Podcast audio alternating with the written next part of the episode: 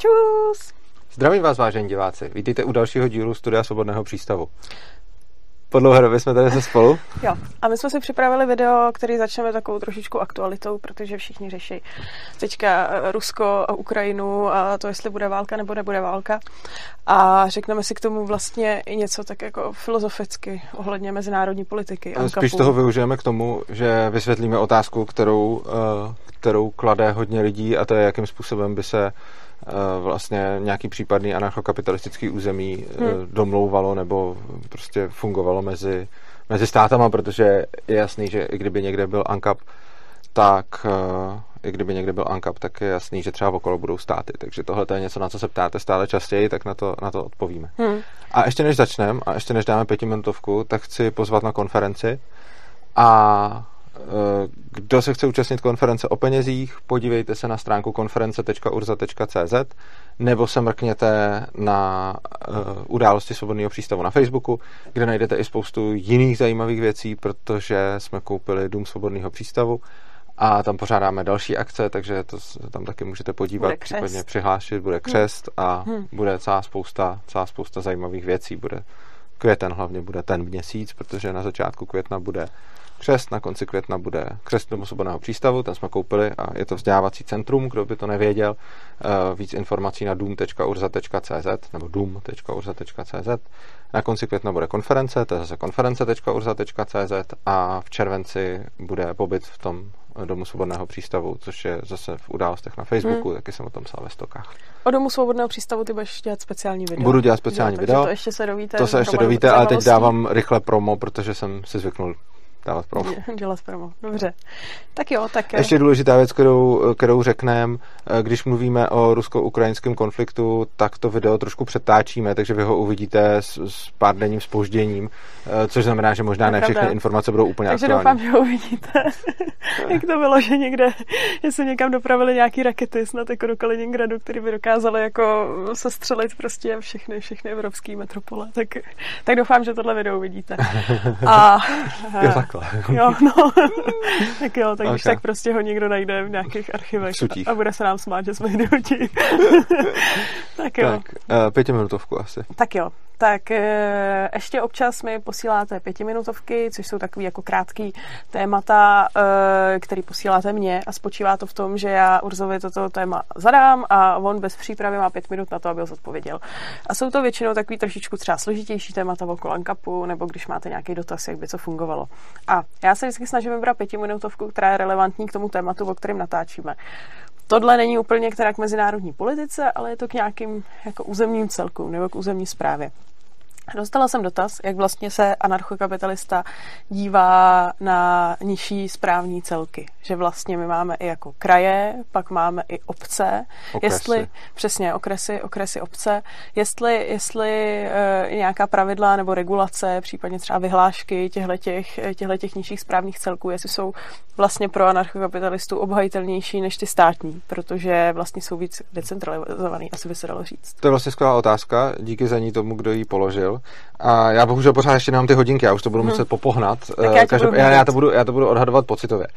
Uh, takže otázka na nižší správní celky kraje, okresy, města. Já si myslím, že tam bych rozdělil tu otázku na dvě části. První bych dal část toho, jakým způsobem je to, řekněme, eticky obhajitelný a druhá věc je něco z praxe.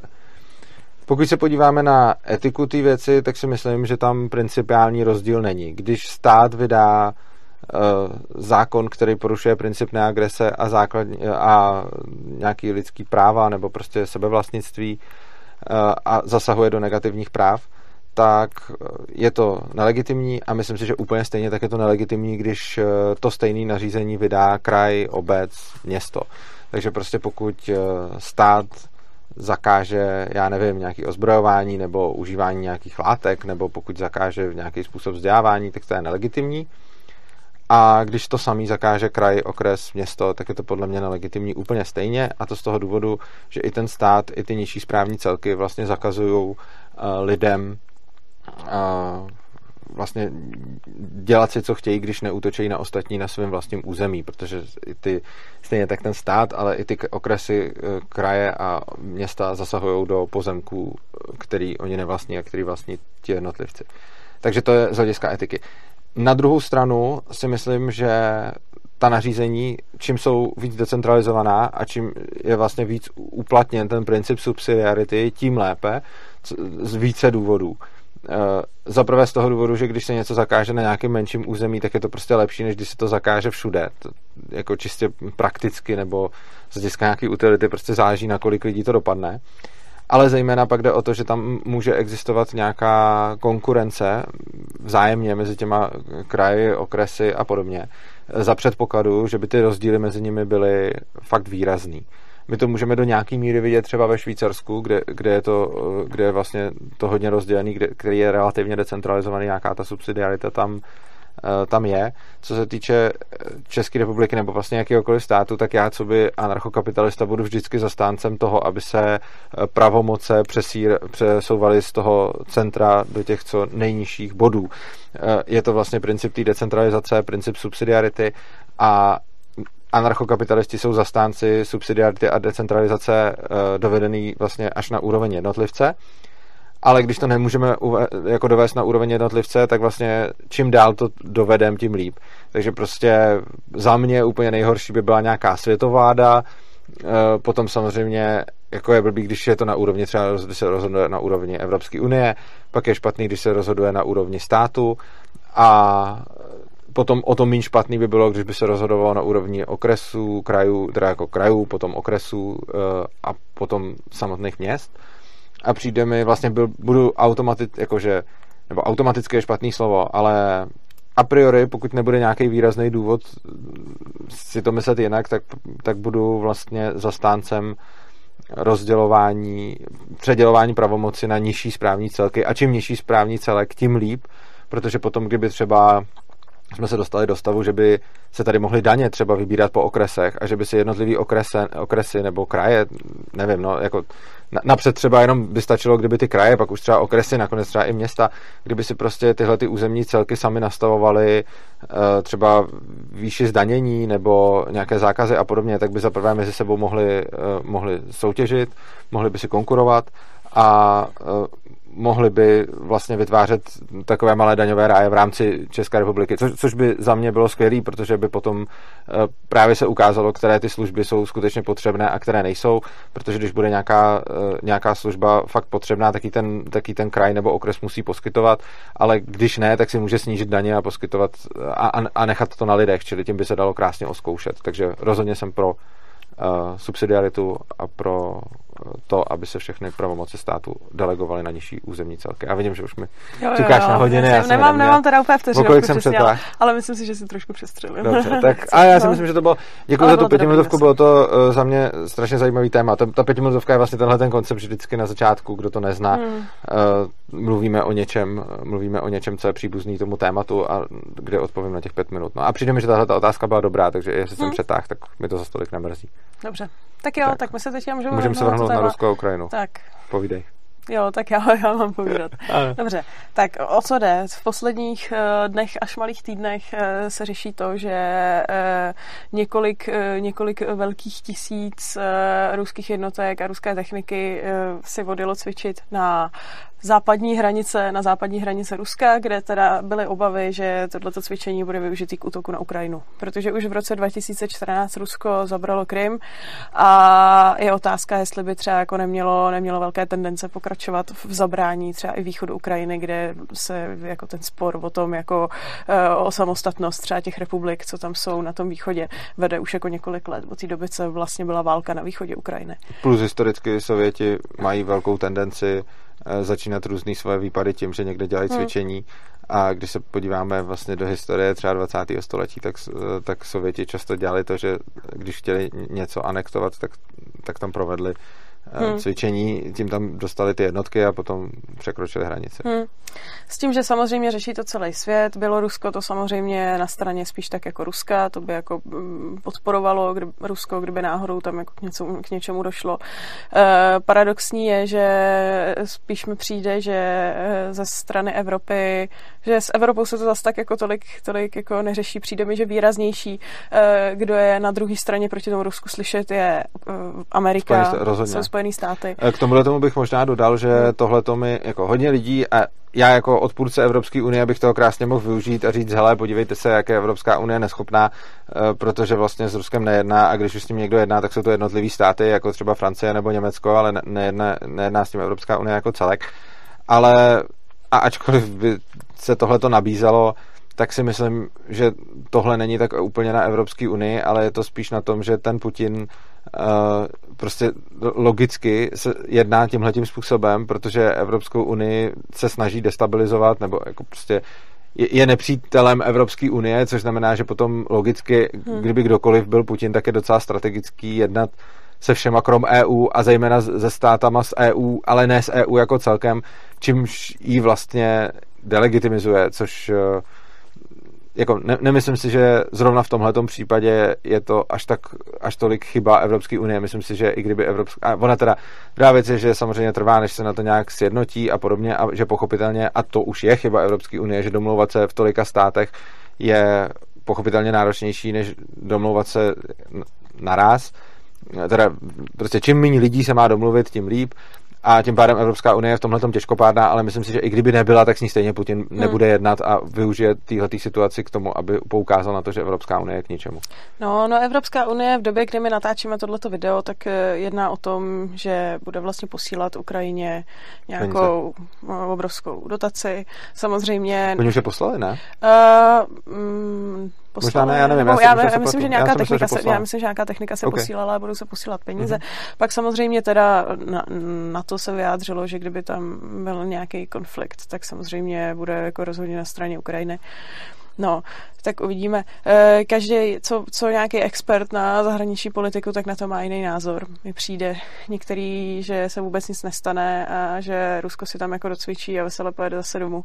Eh, ně, experti jsou zase jako naopak přesvědčení, že se tam Rusko připravuje na útok. Eh, Mně celá tato situace i vlastně, já nevím, i od toho roku 2014 přijde tak strašně jako nepřehledná a, a složitá, že no, že se to jako těžko hodnotí, jo. Jak, jak, jak, to, jak to dopadne, nebo co se tam přesně děje, kolikrát i, a nebo co by jako, protože to jako to není otázka jako jenom Putina a jenom nějakých vůdců Ukrajiny, to je vlastně otázka všech lidí, kteří tam žijou, že jo. Takže zejména i to, co přesně ty lidi chtějí, kdo má legitimní právo tam žít, kdo chce být součástí jakého státu, to je prostě strašně složitá otázka. A jako paradox je tam na Ukrajině, čím víc člověk na východ, tak tam prostě ty obyvatele s tím Ruskem provázaný jsou, což ale neznamená, znamená, že chtějí být součástí Ruska třeba, jo, jako to, je to, no, je to hrozně složitý. Plus teda hodně, plus si myslím, že, bys, že celkem jako je zjevný, že Ukrajina, nebo aspoň většina, jako tohle je velký problém, protože samozřejmě, a, a je to obecně problém států, kdy všichni ty obyvatelé musí patřit někam, ale řekl bych, že je nespochybnitelný, že většina hmm. obyvatel Ukrajiny nechce, nechce být obyvateli Ruska, takže myslím si, že minimálně pokud se můžeme dívat nějakým způsobem na třeba výsledky voleb a, a jakým způsobem potom tam, a zase je to jednání jejich zástupců, takže já, já jsem ten poslední, kdo by říkal, hele, e, politici ukrajinský něco rozhodli, a tak teda to, to tak všichni ty lidi chtějí, že jo, protože my jsme typicky jako příklad anarchistů, který nejsou jako zastupováni, naše názory nejsou zastupováni politikama, který vládnou České republice, takže v té Ukrajině, na té Ukrajině to může být podobně. Ale myslím si, že z informací, které mám dostupný, a říkám, nejsem na to expert, takže nechci rozhodně tady jako říkat, takhle to je. Můj osobní názor je, že z informací, které mám dostupný, tak obyvatelstvo Ukrajiny chce zůstat Ukrajinou a nechce být připojeno k Rusku. Hmm, hmm. Většina obyvatel, určitě se tam najdou nějaký, který to budou mít naopak. Hmm, hmm. Jo, jo, s tím asi souhlasím. No, a co teďka si myslíš, že se stane? Hele, já nevím, co se stane a je to samozřejmě otázka, protože ono se to strašně těžko, ono se to strašně těžko takhle posuzuje a já daleko spíš, než že bych dával, eh, že bych dával divákům tady nějaký predikce, co se stane eh, v něčem, na co stejně nejsem odborník a myslím si, že tohle slovo by nemělo, nemělo moc velkou váhu, tak spíš pro mě ta situace ukazuje úplně jinou věc, nad kterou, nad kterou se uh, zamýšlím. A kterou bych spíš chtěl přispět a přidat ke, ke zvážení. A to je, když se podíváme na to, co teď víme o tom konfliktu, a třeba i na to, co jsme viděli eh, před několika lety o konfliktu na Krymu, a když vidíme, za prvý není nám, zejména na tom Krymu ještě bylo mnohem méně jasný, co tam ty lidi vlastně uh, chtějí nebo nechtějí. Hmm. Jo, tady mi přijde dost jasný, že uh, jako obyvatelstvo Ukrajiny jako celku, tak většina z nich, že se nechce přidat k Rusku u toho Krymu, to hmm. bylo s otazníkem, protože... Jako já nevím, mně přijde pro mě to s otazníkem teda dodnes. Eh, co, s tím Krymem? Nebo... No, já teď říkám, že to bylo s otazníkem. No, jo, jo, říkám, te, je tehdy, no, já no myslela, ne, že jako... minulý čas. Jako pro mě, mě, já to třeba vnímám, že pro mě je to s otazníkem dodnes. No ne, ale my, myslím si, že když se bavíme o celé Ukrajině, tak tam hmm. mám, jako zase, nejsem na to expert, ale hmm. docela bych řekl, hele, obyvatelstvo Ukrajiny nechce být součástí Ruska. Když jsme se bavili pouze o Krymu, tak tam jsem tenhle ten závěr, jako ne, ne, že bych udělal opačný závěr, ale tenhle ten závěr jsem takhle jako neudělal, hmm. že, že mi to nebylo úplně jasný z toho. Jasně. Ale to, na co chci, to, na co chci poukázat, je, vidíme, jako, máme, jsme, žijeme v době, kde máme internet, kde máme spoustu zpravodajství, kde máme relativně uh, svobodný pohyb informací a kde si můžeme prostě ovšem přečíst na internetu. Máme skvělé znalosti historie, pokud potřebujeme. Uh, ty lidi té válečné zóně, nebo prostě lidi tam jsou připojení k internetu a píšou o tom, takže třeba eh, když byl ten krymský konflikt, tak eh, některý lidi v Čechách překládali do češtiny právě hmm. blogy eh, nějakých lidí, který, který psali právě tak na Krymu. Některý lidi tam byli, že? Některý lidi tam byli, přesně tak. A řekl bych, že je hrozně zajímavý, jak málo informací teď máme a jak málo dokážeme predikovat cokoliv. A mě v zásadě tohle to připomnělo, že když se potom podíváme na jakýkoliv konflikt v minulosti, ať už to byla prostě první světová válka, druhá světová válka a podobně, tak tam ty lidi nemohli vidět vůbec nic. Protože tehdy byli odříznutí od jakýchkoliv informací, tehdy jako netušili, co, co, se, co se děje, měli mnohem méně informací než teď a i teď vlastně nevíme, co, co se stane a strašně špatně se to předvídá. A dokonce i když potom vidíme, že já nevím, eh, Rusko zabralo ten Krym, tak nakonec nejsme schopní s jistotou úplně říct, kolik lidí tam s tím vlastně, a zase neříkám, že to bylo nějak nebo onak, ale prostě rozhodně tady vystává spousta pochybností, kolik lidí tam s tím souhlasilo a kolik ne.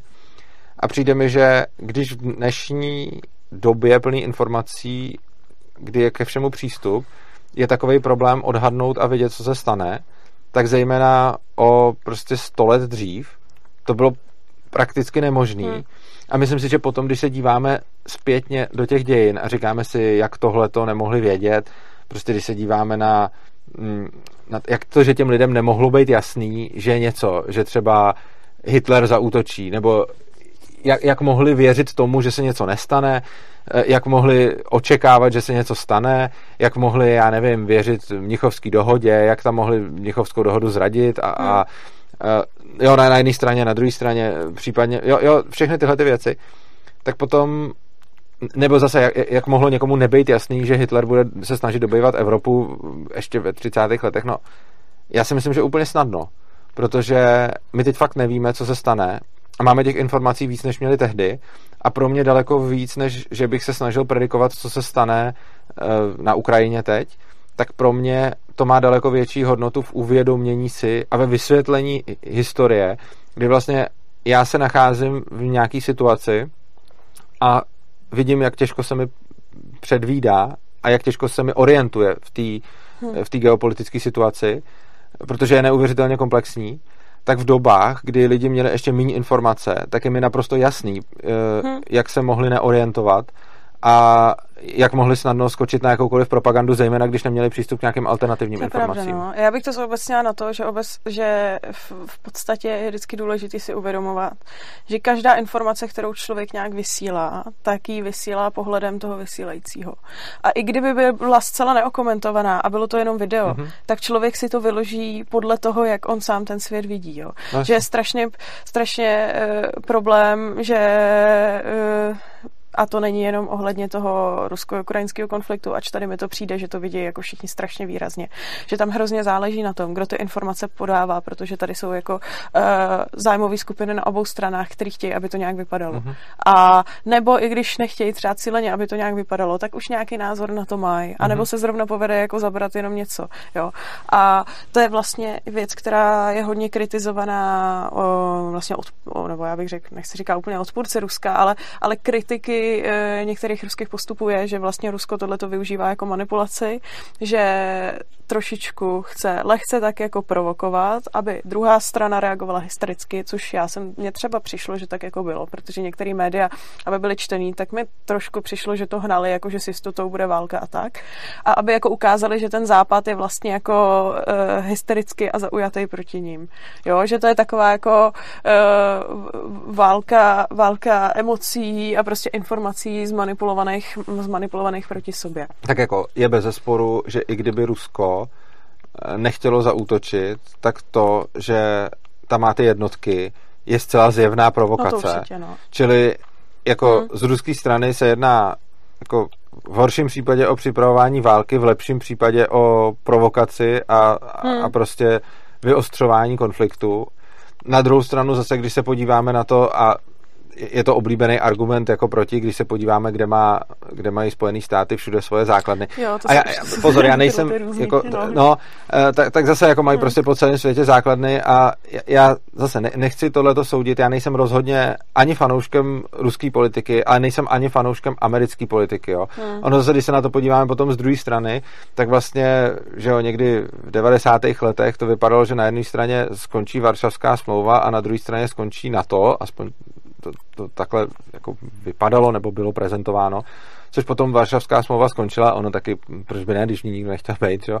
na to neskončilo pochopitelně, protože hmm. v ní chtěli být, ale přijde mi, že, že, že v tehdejší době třeba uh, ten Jelcin si mohl představovat tu situaci, tu situaci jinak. Druhá věc je, že Putin je výrazně nebezpečný, Jelcin byl takový uh, celkem neškodný ožrala. ale chci říct, že nejsem, jako rozhodně nejsem fanouškem ruské politiky a nejsem fanouškem ani americké politiky a přijde mi, že obecně obě dvě strany nějakým způsobem ten konflikt eskalujou a žádná z nich moc nemá zájem eh, nemá moc zájem na deeskalaci, protože přesně i to, že se jako řeší, jestli teda um, Ukrajina bude součástí NATO, No, nebo tak, i Evropské unie, že? Nebo i Evropské jako... unie, ale, ale jako takhle, mě Evropská unie třeba, při, mně přijde dobře, že Evropská unie se do toho nemíchá a nemyslím si, že by vůbec mělo být uh, poslání Evropské unie něco takového řešit. Což je přesně další věc ohledně EU, kdy její, jako, jestli tam má nějak něco, co, co bylo rozumný, tak to byl ten pakt uh, uhlí a oceli a, a je to vlastně je to nějaká jako obchodní organizace, by to měla být podle mě a hmm. měla by to být organizace, která je liberální, což absolutně není, není byrokratická a to jediné, co dělá, je, že odbourává celní a obchodní bariéry. Tohle by mělo být původní, a asi i bylo původně poslání Evropské unie, který už se dávno zvrhlo, podle mě už takový nikdy nebude. Nicméně čím víc od toho poslání se Evropská unie odklání, tím hůř, že to, co by měla Evropská unie dělat maximálně, nějakým způsobem řešit volný obchod, jenže ona už dělá všechno možný a snaží se stát další světovou mocností, což jí naštěstí nejde a podle mě je to dobře, že jí to nejde, protože si nemyslím, že by Evropská unie měla být další světovou mocností, dalším impériem, jako je Amerika nebo Rusko. Takže to je podle mě dobře, že se tam Evropská unie ani nemá moc šanci vměšovat. A jinak prostě jako nefandím Rusku, nefandím Americe a obecně mi přijde, že jako tyhle imperiální jako choutky nebo tyhle imperiální mocnosti jsou jako problém a že je to velký boj o sféru vlivu a že vlastně naštěstí už tady teda nemáme úplně studenou válku, ale prostě to, co obě dvě strany předvádějí, tomu lehce napovídá, jako neříkám, je to studená válka, ale prostě je to podle mě zbytečný to napětí, vyostřování. Přesně tak. Jako je, a v podstatě jako je to je to podle mě dost zbytečný a myslím si, že obě dvě, jako třeba momentálně se bavit o jako to, že se řeší vůbec to, jestli bude teď Ukrajina součástí NATO nebo nebude, mi přijde dost mimo, protože teď stejně nemůže být a ani nesplňuje nějaký podmínky. A jako na jednu stranu umím pochopit, že potom eh, když se na svět někdo dívá tím letím prismatem a tím se na něj dívají obě strany, eh, i Rusko, i, i Spojené státy, takže potom Rusko má pocit, že tohle je vlastně jako ohrožení, že, že je vlastně v obklíčení. Ale na druhou stranu potom samozřejmě není řešením no. to, že pošlu uh, vojáky k hranicím. Nejenom ohrožení obklíčení, ale tam prostě na tom východě je fakt, že prostě tam ty rodiny, tam ta hranice jako opravdu uh, nedělí to, že ty lidi jsou tam Ukrajinci, Rusové, No, strašně provázaný jako vazbama genetickýma. Ano. Jo. Což e, pak je jako problém, že to třeba kdyby jako eh, Ukrajina, Ukrajina vstoupila do Evropské unie, tak já si vůbec nedovedu představit, co by se stalo s tou východní hranicí třeba, jo, na No, hranici jasně. Ruska. To mě to jako, no, ale... No. to A, už a tohle to je zase další problém, že se musí vlastně do té škatulky těch národních států, a tím se možná pomalu dostaneme Hmm. k tomu druhému tématu, že se do, do, do té škatulky těch národních států musí narvat za každou cenu všechno a že teda máme někde, máme někde ukrajinskou, prostě máme někde Ukrajinu a Rusko, což Hmm. jsou dva státy, hranice mezi nimi ale prakticky moc jako neexistuje, nebo jak, jak to říct, prostě jako ne- není, není No, prostě, jako, to jako nějaká tam je, jako- ale některý jako lidi samozřejmě potřebují, aby tam moc jako nebylo. Ano, přesně tak. A, a je podle mě, jako podle mě právě není rozumný, když někde žijou lidi a žijou nějak prostě rozumně pospolu, tam do toho spát nějakou Hmm. státní hranici, kdy tohle je podle mě velký problém národních států, který sami o sobě jsou prostě národní státy ty jsou výdobytkem celkem nedávný Hmm. doby. Jako státy jsou strašně starý, ale národní státy jsou celkem, celkem, nedávná, celkem nedávná historie. Všichni se tváří, jako kdyby to bylo už jako, já nevím, Bůh ví co. A přijde mi, že přinášejí na světě mnohem víc škody než užitku a zároveň eh, do toho patří i tohle. Hmm. Uh, jako třeba taková hranice, ne, ne, ne, Hmm. nebo Mně to přišlo, tohle to je vlastně ikonický, když byl lockdown covidový a, a v Českém Těšíně, nebo obecně v Těšíně, že jo, na, na hranici Česka-Polska, kde tam mezi těma dvěma státama je akorát most, tak si lidi mávali přes řeku. jasně, no. Protože nemohli na druhou stranu v jednom městě, jo. No, to, to, No, takže Tohle to je přesně pošahaný, no, věci, jako, že, no. jo, že, že, máš vlastně město a, a, že nikdo nepočítá s tím, že když se uzavře hranice, tak vlastně půlíš město. To, Přesně, to, že půlíš, divný, půlíš město, kde No. lidi jako si tam přes most chodí jako No, přesně. z na jednu na druhou stranu, no. Hele, a jaký ty máš, ty jsi vlastně ještě, ne- než se dostaneme k eh, nějakému uh, Hmm. ANKAPu a mezinárodní politice, tak ty, ty máš taky nějaký, nějakou, ty jsi mě ptala na predikci, tak teď se Jo, zeptám já takhle. tebe, jaká je No, tvoje predikce. já si myslím, že nic se si nestane. Že oni prostě si tam jako docvičejí, doprovokujou a pak zase jako odvalej domů. Uh, To by bylo hezký. Samozřejmě zatížený, zatížený to je tím, že je dost možný, že asi ani jako nedovedu představit, že by se něco stalo, protože samozřejmě takováhle představa toho, že by jako opravdu byla nějaká válka, si myslím, že pro všechny z nás, co jsme nic takového nezažili, je docela jako hodně vzdálená. Ono taky otázka, jak by to vypadalo, protože já jsem, a to mě teď, já, já jsem si na to před chvilkou vzpomněla, mrzí mě, že jsem si to nedohledala před tím videem, protože mě to nenapadlo, ale pár týdnů zpátky se řešil na Twitteru, že někdo mezi Ukrajincema dělal průzkum, kolik lidí by šlo aktivně bránit svoji zemi. Mhm. A bylo překvapivé, že zas tak moc lidí ne. Jo. Určitě tam byly nějaký malý desítky procent, že jako aktivně, pak některý teda jako pasivně, jakože asi jo, a některý lidi jakože zas tak moc ne. A to, a to, že zas tak moc ne, nebylo jako úplně malý procento. Myslím, že v součtu takový to, že aktivně bych šel pryč a pasivně bych tam zůstal a nic bych nedělal. Myslím si, že to bylo dokonce jako přes 50%. Jo. A vím, že se tam tenkrát diskutovalo, jak eh, by vypadala tato anketa, kdyby se udělala u nás. A já jsem nad tím několikrát jako se zamýšlela, eh, já si nedovedu představit, že nikdo z lidí, který znám, by šel jako někam bojovat. Ale mně se, mně, mně to přijde rozumný. Já třeba tohle to často Hmm. říká Paolo Lupták a je za to hodně kritizovaný a on říká prostě, když by na, nacházela válka, tak prostě uteču. A já to chápu a spousta lidí mě za to, spousta lidí jako tohle to kritizuje, jako a ty bys nebránil svoji vlast a podobně. Jako sorry, ale já nechci kvůli vlasti ani kvůli něčemu jinému někam jít a vraždit lidi. A nechci jako sám se stát vrahem někde ve válce a nechci, aby mě někdo zabil. A chci si žít jako dobrý život a rozhodně mě moc nezajím, jako ne, necítím určitě žádnou povinnost Hm. jako na základě toho, že nějaký politici se rozhodnou prostě být agresivní a dělají si nějakou svoji, nějakou svoji mm, politiku a rozhodnou se, že se bude válčit, tak prostě se tohle toho nechci účastnit. A to z, mnohem, jako to, to, to z mnoha důvodů. Jednak z toho důvodu, že si nemyslím, že by to byla jakákoliv moje povinnost. A že prostě to, na čem mi záleží, jsou moji blízcí a to, na čem mi záleží, je to, aby byli v pohodě a samozřejmě jako to, co přesně jak říká Palo, prostě přijde válka, seberte nejbližší lidi, který dokážete a společně s nima utečte. A mně přijde, že kdyby jako tohle jako lidi aplikovali, tak je i svět mnohem lepší, protože pak bude mnohem méně lidí ochotný, ochotných válčit. A za druhý, uh, nejde jenom o to, že nechci umřít a nechci, aby moji blízcí umírali, ale já nechci ani zabíjet nějaký lidi.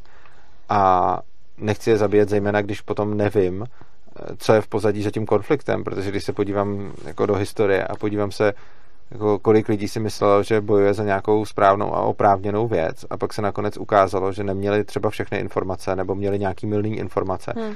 nebo že je někdo zmanipuloval.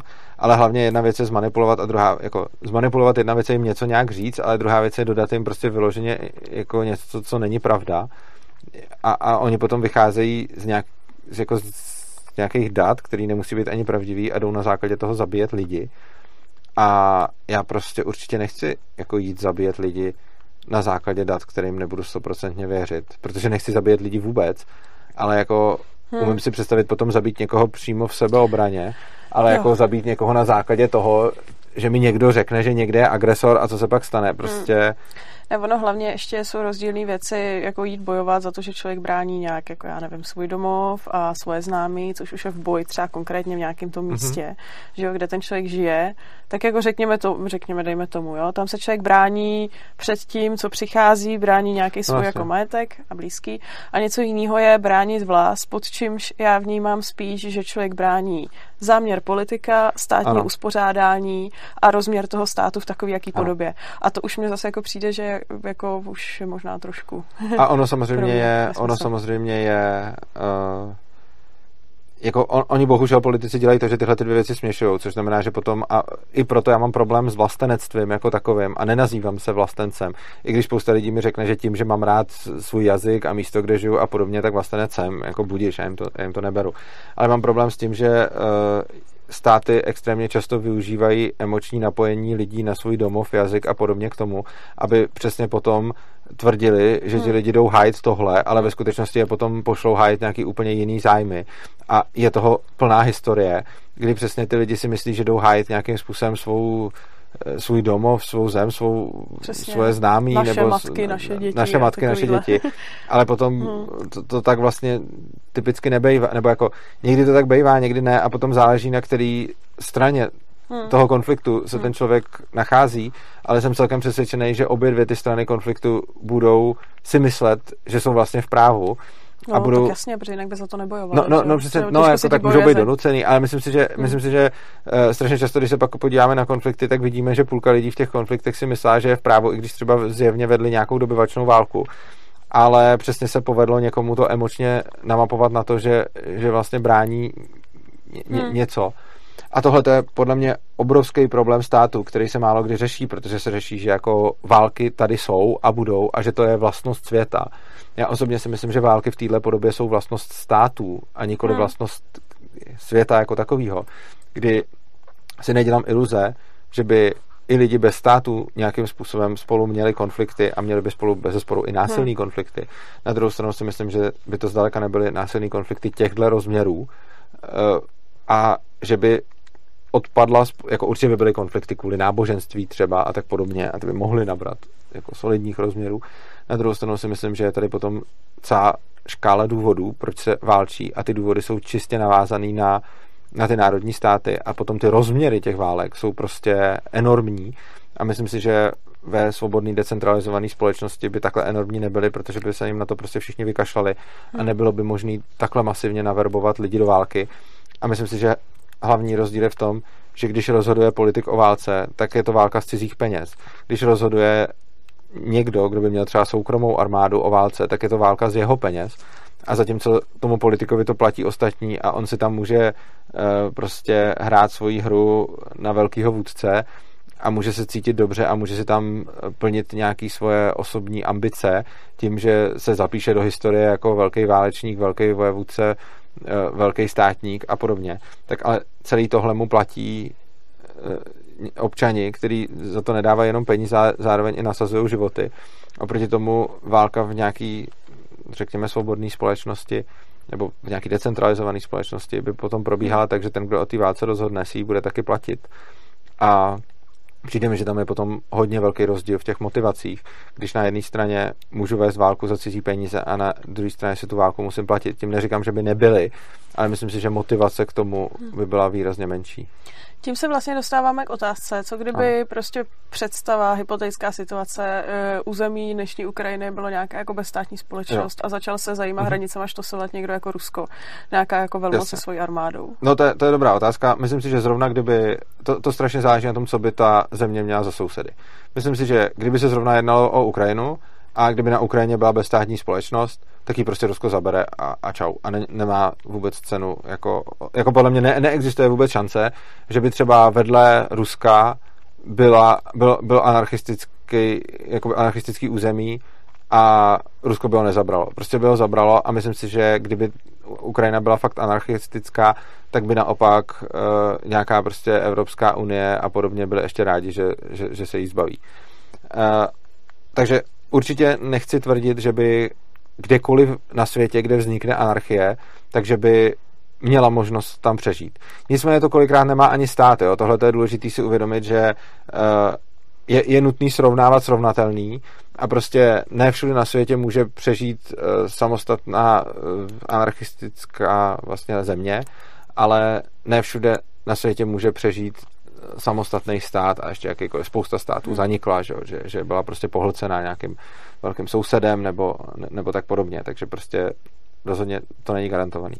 Na druhou stranu si myslím, že za předpokladu, že by ta anarchie měla umírněný sousedy, který nejsou Putin, tak eh, by měla šanci na přežití, že třeba si ne- nemyslím, a samozřejmě se můžu plést, ale nemyslím si, že by třeba jako Německo, Rakousko, Slovensko nebo Polsko, kdyby tady byla anarchie, to řešila tím, že by sem poslali jako svoje vojenské jednotky. A je hrozně důležitý si představit, když se na to, když se na to díváme a o téhle věci uvažujeme, tak podle mě nejde si představovat jako, že najednou tady máme stát, jak je teď a teď lusknutím prostě zítra tady bude anarchistický území, protože jako za prvý si neumím představit, co by se potom stalo a jestli by sem třeba ty jednotky fakt někdo neposlal. Ale za druhý tohle to prostě není reálný a nemůže se to stát, proto nemá cenu vůbec nad, eh, nad, takovouhle, nad takovýmhle scénářem přemýšlet. To, jak si myslím, že je jediná možnost, jak by se dalo dojít k anarchokapitalistické společnosti, je postupným zmenšováním toho státu, kdy se tomu státu postupně budou ubírat jednotlivý, řekněme, jako sféry vlivu a, a bude mu vznikat konkurence. Takže, se bude, takže bude vznikat konkurence ve zdravotnictví, bude vznikat konkurence ve školství, bude vznikat postupně konkurence, až se z toho stane nějaký minimální stát, to, co chtějí minarchisti, teda, že bude stát, který bude mít třeba armádu, eh, bude mít třeba, já nevím, policii a bude mít možná třeba soudy, jo? takže třeba tohle bude mít ten stát. A takový stát pořád ještě, jako tam není důvod se jako ptát, mm, jako jestli by ho ostatní nezabrali, protože jako důvod, proč nás ostatní státy nezaberou teď konc, je taky jejich vůle a ne naše armáda. Jo, prostě kdyby nás teď chtělo za, kdyby nás kdokoliv chtěl zabrat, tak nás v podstatě zabere, jako ne asi třeba Slováci, ale prostě jako... Slováci nás zabírají, zejména na, na fakultách. ne, ale tak třeba jako jo. určitě jako Němci by nás mohli v pohodě zabrat, kdyby chtěli, Poláci by jo. nás mohli zabrat, kdyby chtěli. Prostě jako je jako každý velký stát, kdyby chtěl, tak může zabrat ty státy okolo, pokud se mu někdo nepostaví a ten, kdo na to dohlíží, nejsou ty malý státy, ale je to třeba nějaký jiný stát, jo, takže, takže prostě rozhodně to není tak, že by, že, že by Česká republika potřebovala armádu na to, aby se ubránila v, něčímu v pádu, protože hmm. za prvý naše, jako, za prvý si nemyslím, že je reál, jako, hmm. ne, nemyslím si, že momentálně v současné geopolitické situaci uh, si nemyslím, že je reálná hrozba, že by nás někdo šel teď zabírat. Hmm. A myslím si, že kdyby šel, tak tomu stejně naše armáda nezabrání, což znamená, že ta armáda v našem konkrétním případě, neříkám, že ve všech případech všech zemí světa, ale v našem konkrétním případě je ta armáda v zásadě formalita. To, to neříkám obecně, protože určitě třeba jako v Izraeli není armáda formalitou, a, ale prostě zase, když se potom, kdyby jako zase to se nestane, jako ne, nepředpokládám, že by se to teď šlo stát, ale zase jako hypotetizuju, kdyby teď jako Rusko zabralo Ukrajinu, a za chvíli by prostě Ukrajina byla teda součástí Ruska, kdyby nikdo neprotestoval, tak by potom klidně mohli jako zabrat ještě Slovensko a pak už by byli vedle České hmm. republiky, že, že, že jako můžou takhle jako pro, a, a tomu by stejně česká armáda nezabránila, takže ten, kdo by tomu musel stejně zabránit, eh, by byla třeba americká armáda nebo armády nějakých jiných států. Jo. Takže eh, kdyby se teda takže t- když se podíváme ale teda jako hypoteticky na to, že by se z České republiky stala anarchie, tak se z ní napřed stane malý stát, a ten malý stát bude mít nějaký uh, mezinárodní jako vztahy. No a následně se může to území stát anarchistickým hmm. za předpokladu, že ale, ale ono se může navenek pořád tvářit jako stát. Takže za předpokladu, že se přestanou vybírat daně násilím a za předpokladu, že budeme mít uh, nějaký, řekněme, anarchistický území, nebo budeme mít napřed minimální stát. Českou republiku, která je malým státem. Má policii, soudy, armádu. Řekněme, že dalším krokem je, že budou soudům konkurovat uh, soukromí nějaký arbitři a tím pádem teda ta státní soudní moc už nebude, uh, už nebude svrchovaná, čímž pádem už je to i z hlediska soudnictví. Anarchistický a policii začnou konkurovat nějaký bezpečnostní agentury, čímž pádem uh, i z tohohle toho pohledu by to byla anar, jako anarchistický území. Ale pořád bychom tam teda měli armádu, která by byla nějakým způsobem uh, financována z daní. Za předpokladu, a, a pak nějaký třeba diplomaty, který by, který by dál jednali. Za předpokladu, jako ten stát nebude mizet tím způsobem, jak si často lidi představují, že se prostě jako zruší a teď jako zruší se státní nemocnice a tím zrušíme státní zdravotnictví. To jde o tu demonopolizaci, což znamená, že Stát má nemocnice, ale vedle něj budou moct vyrůstat neregulovaný jiný nemocnice. Stát bude mít svoje školy, ale vedle něj budou vyrůstat neregulované školy.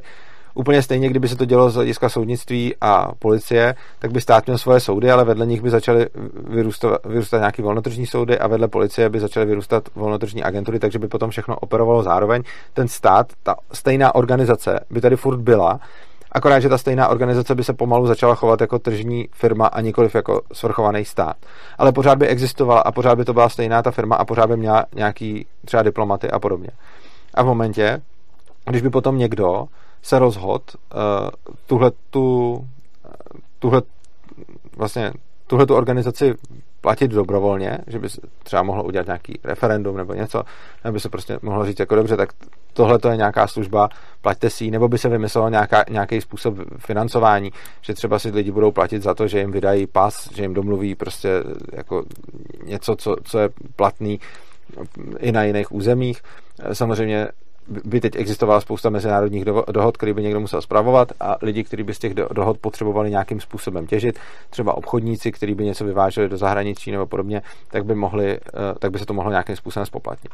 V ten moment by vlastně na tom území byla reálná anarchie, protože by nikdo nebyl nucen eh, prostě platit hmm. státu a nikdo by nebyl nucen státu odvádět daně a ani by už nebyl prostě omezovaný nějakýma regulacema, jak musí vzdělávat svoje děti, jak, jak musí si platit zdravotní pojištění a takhle. Takže by pro ty lidi už to území bylo reálně anarchistický, ale v rámci toho anarchistického území by tam pořád existovala jedna v úzovkách firma, nebo v praxi by se to chovalo jako firma, ale bylo by to to, do čeho by se transformoval současný stát a bylo by to to, s čím by ostatní státy měly neustále nějakým způsobem nějaký diplomatický styky a nějaký kontakt.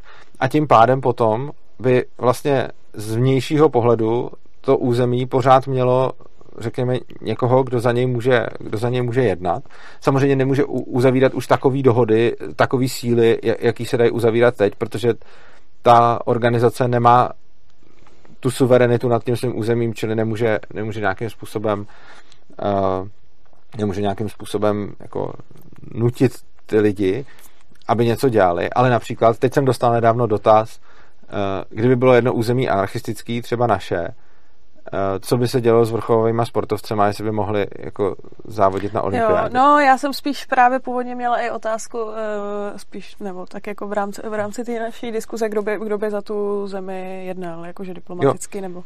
No tak jednali by, hmm. on by za ní mohl jednat kdokoliv, ale každý by mohl jednat, nebo takhle, hmm. jednali by ty, kdo, kdo už byli, jako kdo byli součástí toho původně státu, tak, takže by tam byla nějaká organizace, která by měla ve svých službách prostě třeba diplomaty, který by mohli jednat s ostatníma hmm. územíma. Akorát, že jde o to, že tu zemi už nemůžeš zavázat k tolika věcem, ke kterým uh, si ji zavázat předtím mohla, ale pořád ji k něčemu zavázat můžeš. Takže k tomu, co v té zemi už stejně funguje. Takže ku příkladu, uh, já napřed zmíním jenom ty, ty sportovce, no, protože no, no. to mi přišlo, eh, ně, někdo se mi na to teď ptal v knize návštěv, mi prostě napsali, jako kdo by, jako jak, jak by to bylo s olympiádou, mohli by být ty sportovci reprezentováni. A já si myslím, že prostě v momentě, když by tahle ta organizace pak jednala s olympijským výborem a ten olympijský výbor by to potom přijal, protože by ji dál vnímal jako stát, byť by ten stát měl vnitřní pravidla, které by odpovídaly anarchii, ale z hlediska vnějších států by to byl další hmm. stát, tak by tahle ta organizace mohla vybrat nějaký sportovce, který tam pošle na olympiádu reprezentovat třeba. Hmm. Uh, ty se ptala na, na to, jako kdo by uzavíral dohody. Zase, uzavíral by dohody ten, s kým se bude někdo ochotný bavit, což pravděpodobně budou zase ta organizace, která původně byla státem a dál tam existuje. Ta organizace by se dál prostě jmenovala Česká republika, akorát, že by nevybírala daně násilně, ale byla by uh, financovaná z, jako z dobrovolných zdrojů. Hmm. Tak tahle ta organizace by mohla jednat uh, se všema ostatníma a mohla by nějakým způsobem uh, prostě vést jednání, ale zase nemůže uh, ne, nemůže ten stát zavázat k tolika věcem jako teď, což ani teď, jako i teď se liší to, v kterém státě můžeš k čemu lidi zavázat. Prostě různí diplomati mají různou schopnost uzavřít dohodu podle toho, jak platí ty vnitřní zákony té země, ale třeba, já nevím, když si vezmeme dohodu o vydávání zločinců, jo, tak prostě za předpokladu, že by tady existovalo nějaký právo, který, eh, který by prostě nějakým způsobem mohlo vyhledávat zločince, který třeba porušili něčí, eh, který porušili něčí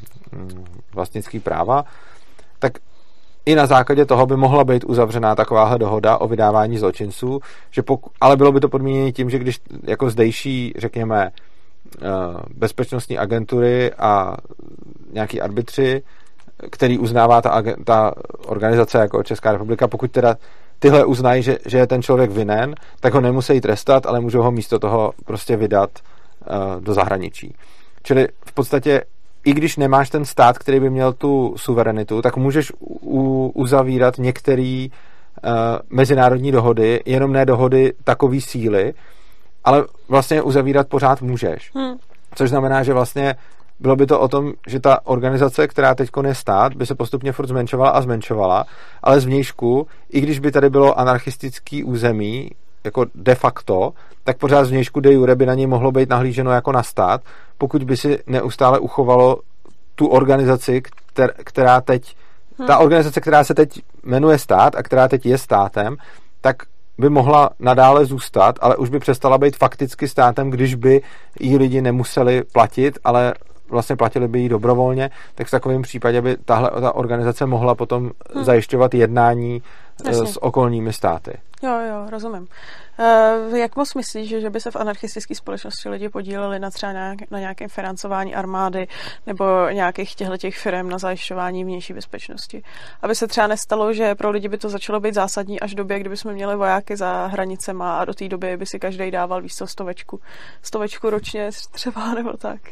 Eh, já si myslím, že tam hrozně záleží na tom, co by to bylo za stát a umím si představit, že třeba, jak jsem tady uváděl Izrael, tak kdyby tam eh, se lidí zeptali, kolik chtějí dobrovolně přispívat na obranu, tak bych řekl, že by to bylo mnohem víc než v České republice. To je pravda, ale tak eh, na Izra- nad Izraelem každou chvíli lítají rakety. No právě, proto, roz... no a to, to si myslím, že je ale dobře. Myslím si, že jako že já si totiž nemyslím, že je efektivní, aby si Česká republika platila armádu v momentě, kdy za A nic nehrozí a za B ta armáda je stejně k prdu a je tady jenom tak hmm. jako na okrasu. Prostě my máme armádu a všichni musí platit, ale jako já bych třeba teď Českou armádu taky neplatil, protože když se podívám na to, co Česká armáda udělala za, za posledních sto let, tak eh, nebránila nás nikdy a vlastně vždycky, když došlo k nějakému konfliktu, tak jediné, co udělala, bylo, že předala svoji techniku nepříteli. Co, což samozřejmě není chyba těch vojáků ani té armády, je to, že takhle rozhodovali politici, ale prostě No, jako... tak různý takový ty, já nevím, spojenecký mise, my to hlavně máme armádu součástí na to, že jo. Já vím, ale že... mně osobně nepřijde, že spojenecká mise prostě v Afghánistánu uh, nějakým způsobem jako chránila mě. Ne, já tomu rozumím, blízký. ale chci říct, že třeba nám to možná trošku předzajišťuje, že když jsme měli nějaký chránit. problém, Dobře. že nás bude chránit ta armáda ano. na to. A myslím si, že hrozně záleží na tom, co máš v tu chvíli za sousedy kolem sebe. Za předpokladu, že by některý z našich sousedních zemí začal projevovat agresivní choutky, tak si myslím, že by lidi rádi dobrovolně platili armádu. Hmm. Oproti tomu, když by žádný ten soused ty choutky neprojevoval, tak by ty lidi tu armádu neplatili a oni by tady byli nějaký ozbrojený složky, jo? Ono jako, nebylo by to tak, že by tady žádná ozbrojená složka nebyla, protože oni jsou potřeba, jenom by to nebyly uh, ozbrojené složky cvičení nutně jako, což je rozdíl, teda je rozdíl, jestli máš ozbrojené složky k zajišťování vnitřní a vnější bezpečnosti, ale jenom jako říkám, pro úplnost, existovaly by tady ozbrojené složky, uh, které by zajišťovaly vnitřní bezpečnost. Tyhle ty ozbrojené složky můžou nějakým, být samozřejmě mnohem méně efektivním způsobem zajišťovat i vnější bezpečnost. Můžou tvořit nějakou domobranu. Hmm. Samozřejmě jako záleží, kdo by byl nepřítelem, ale to je to, co jsem říkal už na začátku. Je potřeba si uvědomit, že v momentě, kdyby naším nepřítelem bylo Rusko, tak je to úplně jedno. Jo, jo. A je úplně jedno, jestli tady budeme mít anarchii nebo armádu. No, jasně, no. V momentě, kdyby na, naším uh, ne, nepřítelem bylo prostě Slovensko, tak si myslím, že by se dokázala ubránit i domobrana, hmm. jo? Že, že prostě když se pak podíváš na ty... Chudáci. A ne, já, já mám Slováky hrozně rád, jenom to používám, že jich je málo a taky nemají nějakou moc armádu. Ne, jako já, Takže, vím, já uh, jsem to právě ten dotaz směřovala jako k tomu, že ono jako připravit armádu a nějaký vybavit je úsilí jako na několik let a na docela hodně peněz. Aby se vlastně nestalo, že tamhle jako bratě, aby si na tajněčku sponzorovali prostě armádu, všechno si to vybavili. My jsme tady nic nevěděli. A když se to zjistilo, tak už by prostě jako stáli za hranicema a, a, přiváz, a, a jezdili. A Já si nemyslím, že jde úplně jako v tajnosti, aniž by to kdokoliv věděl, prostě nějak vyzbrojit a připravit armádu, protože eh, tohle to podle mě Ale úplně jako ne, ne, neutajíš. To je, to je otázka, protože třeba si vím, jak se jako informuje o těch krocích, jako který teďka provádí Rusko. Tam jsou prostě jako desetitisíce vojáků a obrovská technika a oni to fotí ze satelitu, ale pořád vlastně nevědí, nebo aspoň mě to tak přijde, že přesně nevědí úplně detailně, co všechno tam ty Rusáci mají. Jo. Nevědí, ale vědí si, že se něco děje a neutajilo se to. Čili jako to, to, to si myslím, že se, že se dá nějakým způsobem, uh, hmm. že, že prostě víš jako přibližně, kdo vedle tebe zbrojí a kdo ne a tyhle ty údaje nejsou prostě, hmm. jako samozřejmě, že jsou tajný nějaký, řekněme, detaily z toho, jak přesně vypadá ta vojenská technika, ale myslím si, že zároveň jako je celkem známo, kdo přibližně má kolik, kolik jako i teď tady na světě, když bychom šli k internetu, my, který nemáme vůbec žádný pověření, tak dokážeme přibližně zjistit, kolik jaký stát asi má jaký armády a jaký armádní techniky. Neříkám, že to budeme vidět jako přesně, ale jako odhadneme. Hmm. Jo, a t- tahle informace je podle mě veřejně dostupná. A myslím, že v momentě, kdy nemáš teda žádný agresivní sousedy, tak de facto zbrojit nemusíš a tu armádu moc nepotřebuješ a stačí ti nějaká domobrana v v tu chvíli, kterou můžou tvořit jednak lidi, protože ta anarchokapitalistická společnost bude taky ozbrojená společnost, takže v podstatě v té společnosti bude výrazně víc zbraní, co, což taky má nějaký vliv. Samozřejmě, že domobrana ne, jako, když potom někam pošleš jako armádu, tak, tak v dnešní, jako dřív třeba domobrana měla mnohem větší efekt než teď, protože uh, čím pokročilejší máme technologie, tím vlastně větší převahu má jako dobře vyzbrojený a vycvičený voják nad, eh, Jasně, nad, nad prostě civilním obyvatelstvem. Hmm. Takže samozřejmě ta domobrana má svoje jako obrovské limity a ty a, ale, ale budeš tam mít jednak domobranu složenou z lidí a jednak domobranu složenou z nějakých těch bezpečnostních agentur, eh, který, řekněme, jsou teda ozbrojený, organizovaný složky. Ne armáda, ale jsou to ozbrojený, organizované složky. A samozřejmě v momentě, když by eh, se zjistilo, že existuje nějaký nebezpečí a to by se zjišťovalo postupně, tak by potom lidi byli ochotní do nějaký míry platit armádu. Osobně si myslím, že by byli ochotní dávat menší procento než to, ke kterému jsou nucený. I když teď se taky řeší neustále to, jestli do armády budeme dávat 2% hmm. a pořád nedáváme, takže pak je otázka, že ono je to stejně dost málo, kolik se tam dává i, i donuceně. Ale jako uznám, že rozhodně lidi budou asi z donucení platit no, větší. Taky se to pořád řeší, že to je málo, že, že to no a děje se něco neděje. No. Hm. Protože je to málo. Hm. A otázka je, jestli je to málo, já si třeba nemyslím, že to je málo, protože si myslím, hm. že to je úplně jedno. Ale uh, jako myslím, v současné geopolitické situaci je to podle mě jedno, ne obecně, že by to vždycky bylo jedno. Hm. Nicméně uh, je pravda, že lidi by v anarchistické společnosti pravděpodobně do armády dobrovolně dávali menší podíl svých uh, zdrojů, než kolik ve státní společnosti dávají z donucení. To, to si myslím, že jako třeba někdy by dávali i víc, ale jako většina by dávala třeba méně nebo hmm. vůbec hmm. nic. Nicméně je důležitý se zamyslet nad tím, že ten podíl není všechno, že je to podíl z nějakého celku a ten celek záleží na tom, jak je ta společnost uh, ekonomicky vyspělá a aktivní. A když máš společnost, ve který máš dvoutřetinový zdanění, jako tady, hmm. ve který máš šíleně moc regulací a ve který máš prostě jako vlastně strašně moc státních zásahů a centrálního řízení, tak ta společnost je bohatne výrazně pomaleji než společnost, kde by to zdanění nebylo a kde by nebylo to centrální řízení. Na tohle tady máme že jo, spoustu videí, kde, kde vysvětlujeme, že by vlastně jako ta anarchistická společnost eh, bez těch regulací byla ekonomicky výrazně efektivnější než hmm. státní hmm. společnost.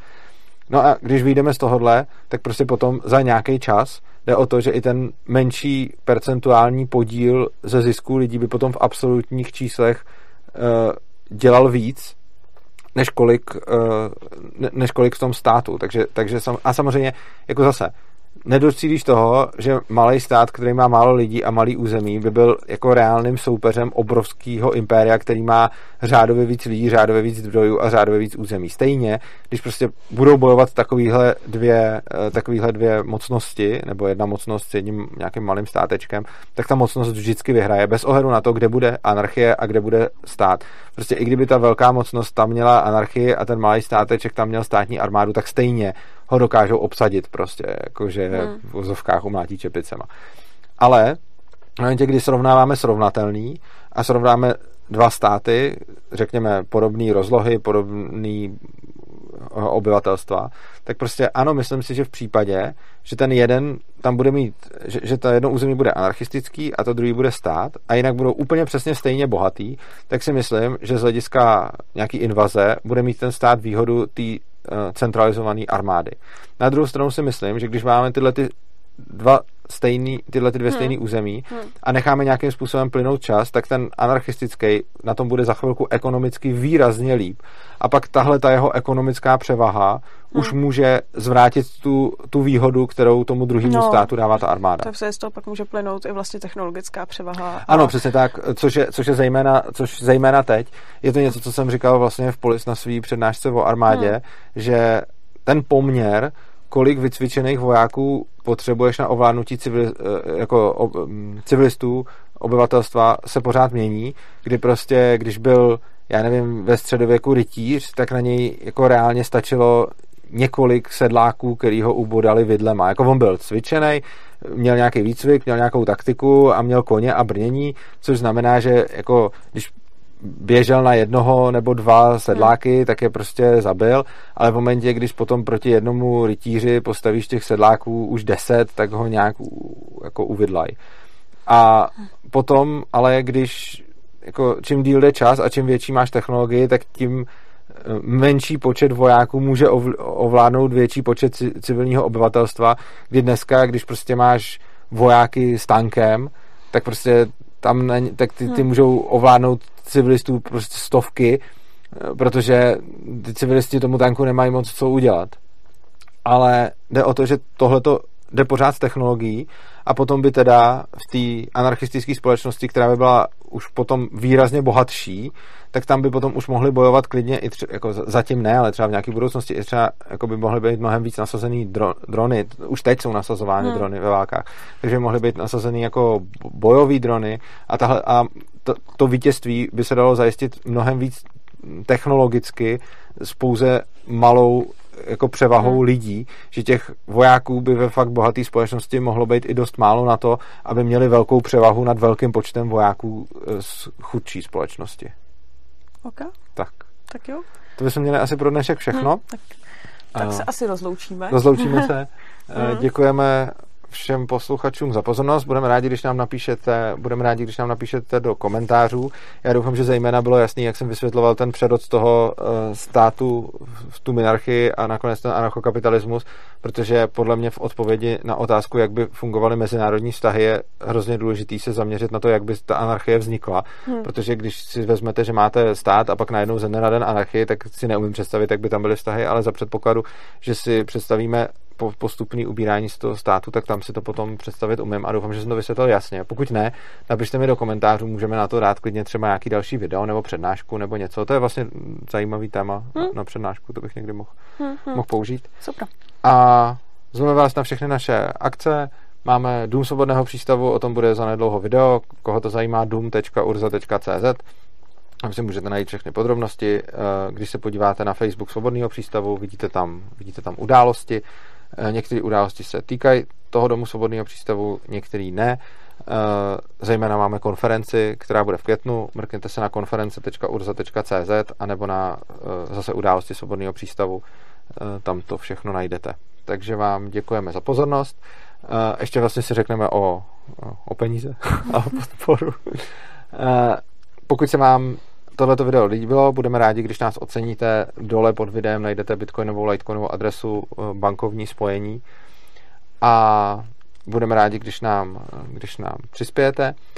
Eh, stejně tak nám můžete podpořit, pokud nemáte peníze a to bude stačit eh, pár vteřin tím, že to třeba nazdílíte tohleto video, že ho někomu pošlete, eh, případně, že nám nastavíte odběr, protože čím víc máme odběratelů, tím víc třeba politiků nebo hezčí. jiných hostů se můžeme, tím je to jednak hezčí, tím víc lidí se můžeme zvát a pokud se vám líbí tvorba svobodného přístavu dlouhodobě a neděláme zdaleka jenom videa, i když taky, ale krom videí děláme konference, krom videí jsme teď zakládali, krom konference jsme teď zakládali nějakou politickou stranu, měli jsme nějaký zásahy do, do médií a děláme prostě celou spoustu, děláme celou spoustu dalších aktivit.